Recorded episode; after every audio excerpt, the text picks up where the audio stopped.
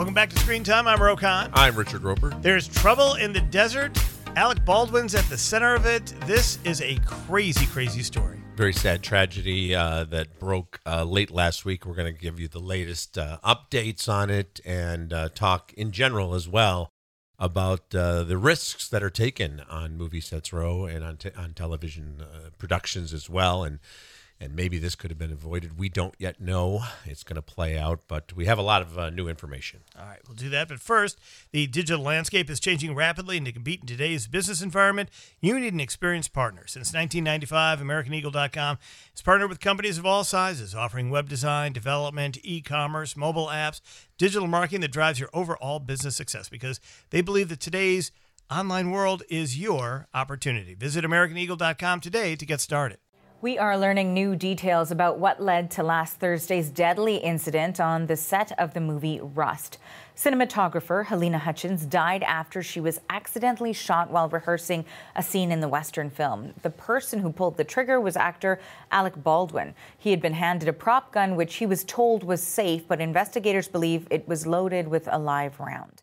This tragedy that occurred in New Mexico late last week is not unique in the history of filmmaking. People do get injured, people do get killed on film sets, people have been accidentally shot on film sets before, but this one seems completely random to me.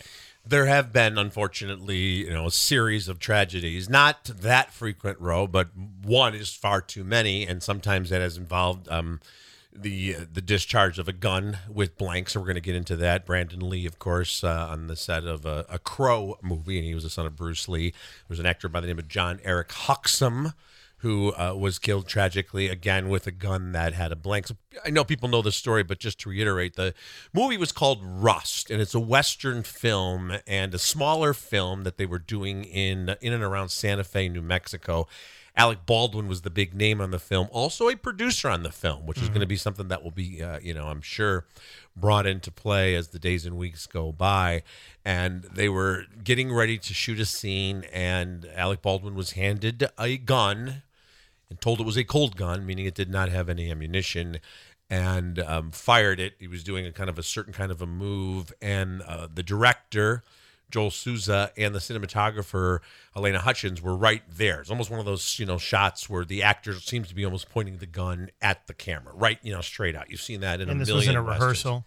This was yeah, getting ready to shoot the scene, and unfortunately, there was a discharge. We don't know yet if it was live ammunition or a blank, which can be deadly. But even though both have been reported at this point, yeah, yeah, there still seems, and there's been, you know, the LA Times now reporting on the subpoena that gets into the details. It was this kind of cross move where you reach across your body to pull the gun out, which is something you see more in westerns than you'd see in real life. And tragically, this, you know, this gifted cinematographer and family person and mother was pronounced dead. You know, what did not survive this. So the director is, is looks like it's going to be okay and uh, you know just shocking news Roe because we've talked about okay you know there have been these tragedies before and there certainly have been some involving stunt performers. And there was a movie years ago john landis directed a segment of the twilight zone which was an anthology series of episodes based on the television show in which vic morrow and two children were killed on the set. That was a helicopter mishap uh, we had a terrible incident here in Chicago, one of the Transformers movies where a stunt went wrong. Uh, we've heard about big stars from Tom Cruise to Hugh Jackman and others. Uh, uh Daniel Craig in the latest Bond right. movie sustained Actually, in the injuries. first Bond movie right. and in his last Bond movie, both injured. But I can't recall, and I haven't been able to find anything where a famous actor actually had the gun in his hand that discharged resulting in the death of this of this woman and the the injury to the man. You know, so the cinematographer killed, the director injured. You know, early on, I saw what I thought were just completely unfair and really odious headlines saying Alec Baldwin kills cinematographer as if there was some sort of intent. Nothing like that has been established or even intimated. This was a horrible accident. Like everything else that happens in today's environment, social media and the politics of the day drive everything. Mm-hmm. So there were people applauding the death of this woman at the hands of Alec Baldwin because it made him look bad. Schadenfreude about Alec Baldwin. And We're going to get into that a little bit as well. You're right. And I did see, um, I, I, I'd give credit if I could remember, but one of my fellow film critics, uh, the, the night of or the morning after, said, It's incredible how so many people have become instant experts when it comes to on-set safety just like they became instant experts about vaccinations and viruses where they read two things and they go well i don't understand so i'm going to jump to this conclusion Right. instead of letting the facts play out let the investigators alec baldwin of course is you know devastated by this and is cooperating and there you know there will be ongoing investigations into this uh, what we have seen and heard from legitimate reporting is that there's an, an armorer that's on these sets who handles the weapons, and um, it's different from a prop master. The prop master doesn't always or usually handles the we- handle the weapons.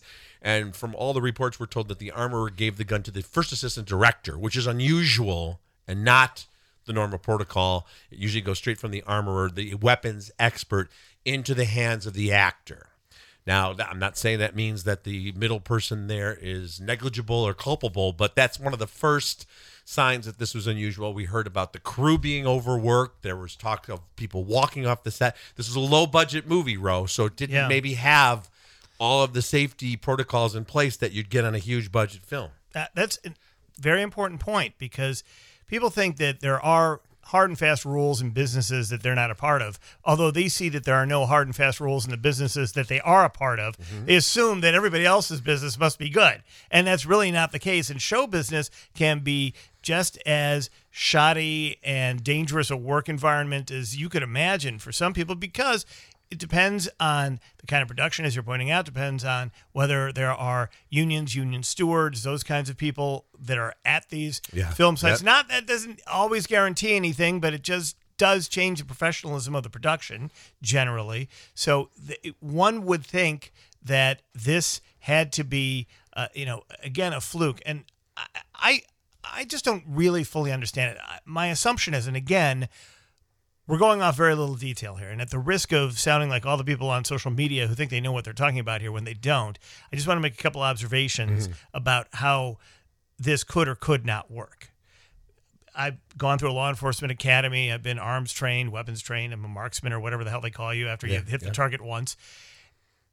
This is a different kind of weapon than you normally see now. This would be an antique 1800s based That- weapon. That's a great point because this is a Western. Alec Baldwin actually is playing a grandfather whose grandson is involved in an accidental shooting and is going to try to make things right. So we saw pictures that he posted on Instagram. It was a Western, so it's an old timey it's 19th revolver. century Yeah. revolver. It wasn't Right. a modern uh, weapon. So and and when people say uh, you know that they have these these stunt weapons on a set, they don't. If if it's a weapon that fires, it's an actual It's a gun. It's not a prop gun. That's that's the misnomer. Right. You're correct. right. So this th- this was a real revolver, either an antique revolver or a modern revolver made to look antique. Mm. Right, yeah. So it would have fired an actual casing. It would have fired an actual round. Whatever it was, a 45, I'm assuming, is what it would have been. Mm. That's kind of that's what those big old frame guns look like. So I don't understand how a live round could have gotten in there. There shouldn't be live rounds on the set, and not, they're not saying it is a live round.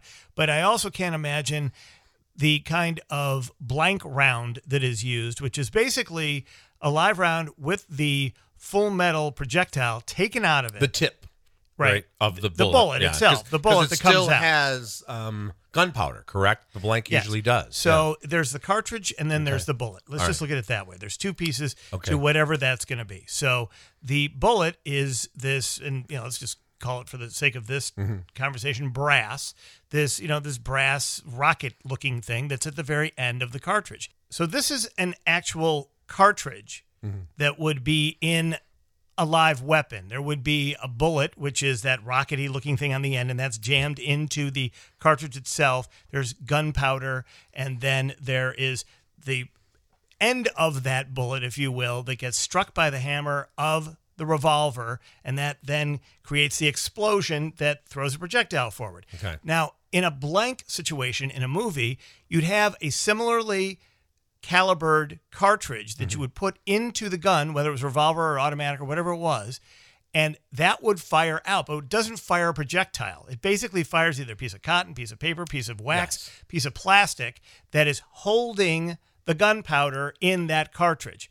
And they have different effects on some of these that will create a you know a more uh, blasty a looking muzzle flash and give Right. the actor a recoil, uh, so the actor feels. Because to your point too, Roe. Now Alec Baldwin has been around for a long time, but they say you know from what I've talked to people who have worked in this field, some actors are much more comfortable than others handling weapons. Prop guns is the term that keeps being used, but you know real weapons, and others are not, and some of them get more training than others because you want that realism. You know, if and somebody like Alec Baldwin has been around for a long time, you know, you believe him as this old western character holding a gun. He's been holding guns in movies for 40 years. Um, and you mentioned this, you know, this this idea that, you know, it still has a flash and it still has a recoil and it can still cause harm. And that's the other discussion, you know, is is this all really necessary? On the Mare of Easttown, the acclaimed HBO series, apparently everything was done in post-production and not to get too much into the technical weeds, but they say, you know, things that are shot for television, it's easier to kind of add the special effects after the fact. Where if you're doing something on the for the big screen, you know, in super, super, you know, whether it's a Yeah. 3D or IMAX or, you know, top level visual, it sometimes doesn't look realistic if you add all that in post production. So they want it to look and feel as if these characters are really handling modern or ancient weapons. Right. And there are, even in weapons training for the military and for law enforcement and all the other, they, there are rubber guns. There are fake guns that feel, have the exact same weight of the, the gun that they're supposed to replicate. And they're used for a lot of different things in training. So it seems to me that having that on a movie set would be a safer alternative. And then you put all the digital effects in later and you can, it, it could be in a much safer environment. But I, I just again, I go back to this. Time will tell. This will all come out. But there's something that just doesn't seem right to me because I do not know how a live round could have possibly gotten put into that gun. And especially you go back to the Brandon Lee situation, and then mm-hmm. you know you go back into the 1980s and uh, where the other guy was killed, and one of those was actually being killed by the wad, by the cotton wad, because it was mm. placed up to the temple, Jesus. and that when that came out, it hit exactly at, a, at the right angle on the skull that created this mm. brain bleed, which killed the actor. So that can happen, but you would not have that happen in this situation. You would not have two people hurt, it doesn't seem to me, by the same uh, uh, projectile. It makes the loss of life that much more tragic because we feel this could have been prevented. And as we have been cautioning, because Ro and I were brought up in the world of news, in print and radio and television, and want to make sure that we're not making accusations or suppositions or assumptions that you know haven't been borne out by the facts. But we do have bona fide reporting about problems on this set, including Alec Baldwin's stunt double accidentally firing two rounds Saturday after be, being told the gun was cold, and they said it didn't appear it was cold. So again, there are more questions than answers. Roe.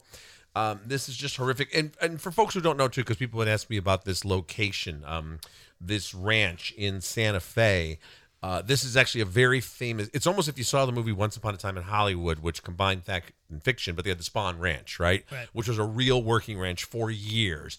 And this is the same kind of thing. This is a, a real working ranch in Santa Fe, New Mexico, where movies from Butch Cassidy and the Sundance Kid through the Cowboys, a John Wayne film from 1972, all the way up through you know modern day movies. Uh, 310 to Yuma, the remake in 2007. Tons of big, big productions have been there. So it's not, again, we don't know all the details, but it's not like, oh, they were just on some ranch that's never handled a movie production. That's what that ranch does. They have 200 cattle, and the, the owner famously said, if we don't get movie production, then the cattle become dinner. So it's a working ranch, just like the Spahn Ranch was for a long time, and then Right. it became something unfortunately very different. And people Um, should also know that New Mexico is a huge Yes. movie making, television making state. Doesn't get talked about a lot, but there are big facilities in New Mexico exactly for this purpose. And there are professionals who live in New Mexico Yes. who work on these shows. Breaking Bad is a perfect example. There was a lot of gunplay in Breaking Bad. My Bad. gosh, yes, and and of course, Better Call Saul, and you know, you and I have talked about this. That's in Albuquerque, which is I don't know an hour plus away from Santa Fe, but it's New Mexico, and there's a lot of stuff that's done. Everything's an two. hour from everything in New Mexico. Yeah, and um, I did a lot of work there for the Reelz channel because I had to be on New Mexico soil for them to get the tax break involved. That's why the Reelz channel moved from LA to uh, Albuquerque, and we were on the same lot. The Albuquerque studios are incredible. I mean, they have studios so large that when they shot one of the Terminator movies there, they could do helicopter scenes inside one of the studio terminals. It's that big. Um, and I remember somebody telling me, a producer telling me, the reason why so many films and TV shows love that New Mexico terrain is because you can set anything in the Old West. You can set it 2,000 years ago, or you can set it in the future. Right. Because it has that, you know, that wonderfully bleak landscape. And that's one of the things when you look back at Breaking Bad, how it's such a beautifully shot. And I mean, you know, in terms of the photography. Uh, but yeah, there have been all kinds of productions there. And this is, the, as far as I know, the first time there's been any accident of this magnitude at this particular ranch. So this is where we're at now. They've suspended production on the movie, of course. Now the producers, they're saying they haven't made made a decision. You know, I, I don't usually like to make decisions for people, but you know what? Don't fucking finish this movie. This movie, you know, you were in the middle of shooting a movie, which is a violent western, and Alec Baldwin's going to be holding a gun. You're never going to get past that. You're, you're never going to get a release pattern for this. It was a smaller film, and it's just not the right thing to do. You know, it's very different if we were, you know, somebody was working on a film and the star died in the last few days and they still want to do it as a tribute, or the cinematographer had passed away of old age or something like that. But when you have a tragedy of this magnitude, cut your losses. Okay. You know, have respect for what happened. I'm going to give you a counter argument to that. But first, Portillo's. They are known for their famous Chicago hot dogs with all the freshest and tastiest ingredients right down to the poppy seed bun. And of course, the legend itself, the chocolate cake. If you are hearing this right now, that means you are alive and you are near a computer. Go to portillos.com and check out their entire selection of stuff that you can get anywhere in the United States of America. If you are blessed enough to live near a Portillo's, then you don't have to worry about going online. Just go to the store, go get the hot dogs, go get the Italian beef, go get the salads, the chicken. They got it's all great. But the chocolate cake is the single greatest item of all chocolate cake items in the history of humanity. Am I overstating that? I am not. I am not. You go and you find out yourself. Order it online, go to a store, or if you really want to try something totally unique, the cake shake. They take the cake and they smush it into a can with the I don't know what else it is. I guess ice cream and some other stuff, and then they put it in the blender. You know how they do that? Where they take that cannish looking cup and they put it up into the blender. Next thing you know, it comes out, and they put a cookie on the straw, and you're like, "Oh my god, this oh. is the greatest thing that ever happened." This is a warning to diabetics. It may not be perfect for Good you, Lord. but for everybody else, it is the greatest thing you could possibly have. Go to Portillos.com, find a location near you, or order online. P O R T I L L O S, Portillos.com. That is from the delicious to the sublime here, but we hmm. were talking about the business of movie making, and we're talking about this movie Rust and whether it should come out now that there's been this tragedy on the set, hmm. right? Okay. You make the argument that there should not be a release of this film or they shouldn't finish this film because people are just going to be grossed out by it. I think it would actually garner a far larger audience now than it would have under any other circumstance. There will be this kind of macabre, this is just the way these things happen, mm-hmm. kind of uh, market around this. And I, I doubt they would market to it, but they would get it. So Hollywood is show business, it is not show morals mm. obviously, and that's mm. something that we, I could easily see the producers who already have their money invested in this. Now, you did mention earlier that Alec Baldwin is one of the producers of this. Correct. I will say that for Alec Baldwin's career and trajectory and you know the rest of how he has to spend his life it is not in his best interest to release this he should eat it himself because this is something that people will always then remember him for. They may not remember him for this two or three years from now. You know, the American memory can be very short when it comes to tragedies like this. But if the movie did come out, it would prolong that and then remind everybody of it. And then people would accuse Alec Baldwin of cashing in on it. So ultimately, you're right, but I don't believe that ultimately that will be the path. And I don't know how deep they were. I don't think they were that deep into the making of the movie. So there's also, and again, you're right. I mean, this is crass, but there are financial considerations. But Alec Baldwin, 68 years old, he's had an amazing career. Uh, and I want to talk a little bit about you know some of his off-camera exploits and how that's all played into things. But I think at heart he's a good man. He does and he wants to do the right thing and he wants to do right by the family. He attended a private memorial service, and I think he has the clout and the money to make this go away. Now you talked at the top of this podcast, Roe, about how some people have reacted with absolute glee to this news, including Republican congresspersons and Donald Trump Jr., who is selling t shirts right now for $27.99 that say guns don't kill people alec baldwin kills people and he's been you know and he defended it saying you know if this had been the other way here's here's what here's what donald trump jr said for those who are out there doing the fake sanctimony about leaving alec baldwin alone let's all remember that alec baldwin would be the first person pissing on everyone's grave if the shoes were on the other foot screw him well, screw you, Donald Trump Jr., because you, first of all, to say I'm a piece of shit, but he'd also be a piece of shit is some way to defend yourself and your lack of character. That's what he's saying. That's true. He's saying, you know, I could be an asshole because I think he'd be an asshole. Now, Alec Baldwin, I will not defend his behavior in many instances over the years. And yes, he's ultra liberal and he's gone after the Trump family. But we're talking about a woman's life here. Right. And Donald Trump Jr. is capitalizing on this and laughing about it just so he can get digs in at Alec Baldwin. And listen, I don't, for all the things Alec Baldwin has said and done, I don't believe that he would actually jump on the death of someone at the hands of a Republican opponent by accident and exploit it and sell t-shirts. We don't know that, but to use that as your defense, that whataboutism, that's whataboutism at its worst, bro. Yeah. I, I don't disagree with you on that. I Donald Trump Jr. does not strike me as exactly a, the kind of guy that you wouldn't not want to punch at a cocktail party right? I mean, I, I, would imagine that there have been a lot of times that he just says things uh, that, in, in, his own way, because it's sort of like, you know, where did you come from, Junior? Well, point right? to anything. Point to anything of note, accomplishment, or decency that man has ever done in his life. I, I, I will. Uh, I'll keep the emails open for that.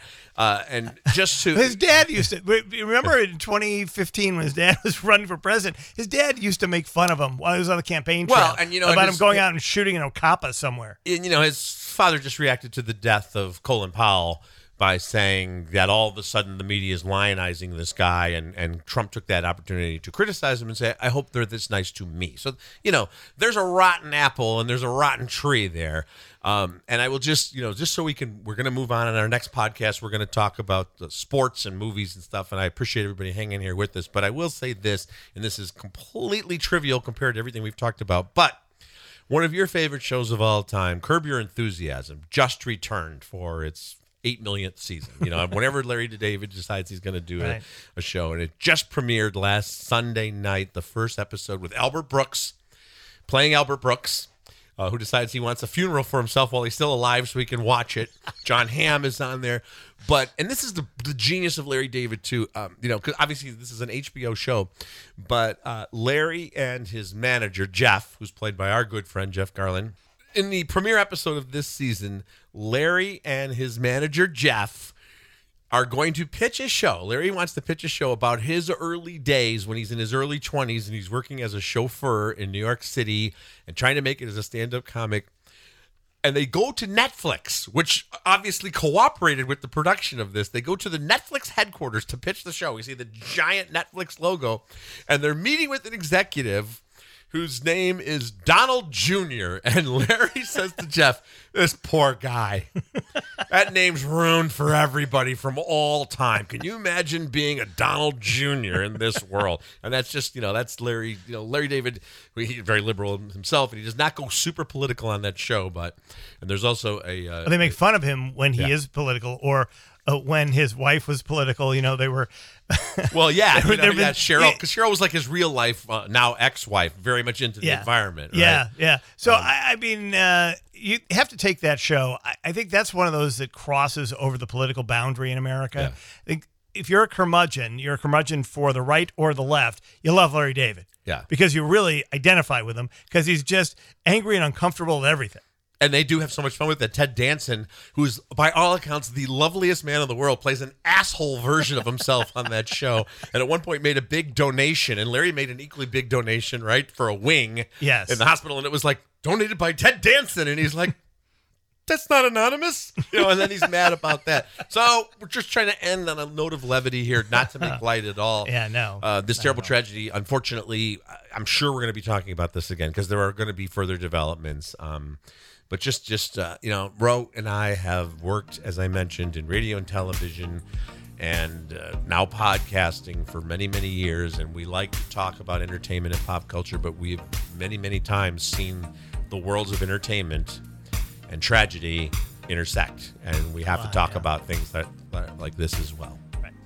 The Roe and Roeper Podcast is brought to you by AmericanEagle.com Studios. AmericanEagle.com is a full service global digital agency providing best in class web design, development, hosting, digital marketing services, and so much more. Visit AmericanEagle.com for more information.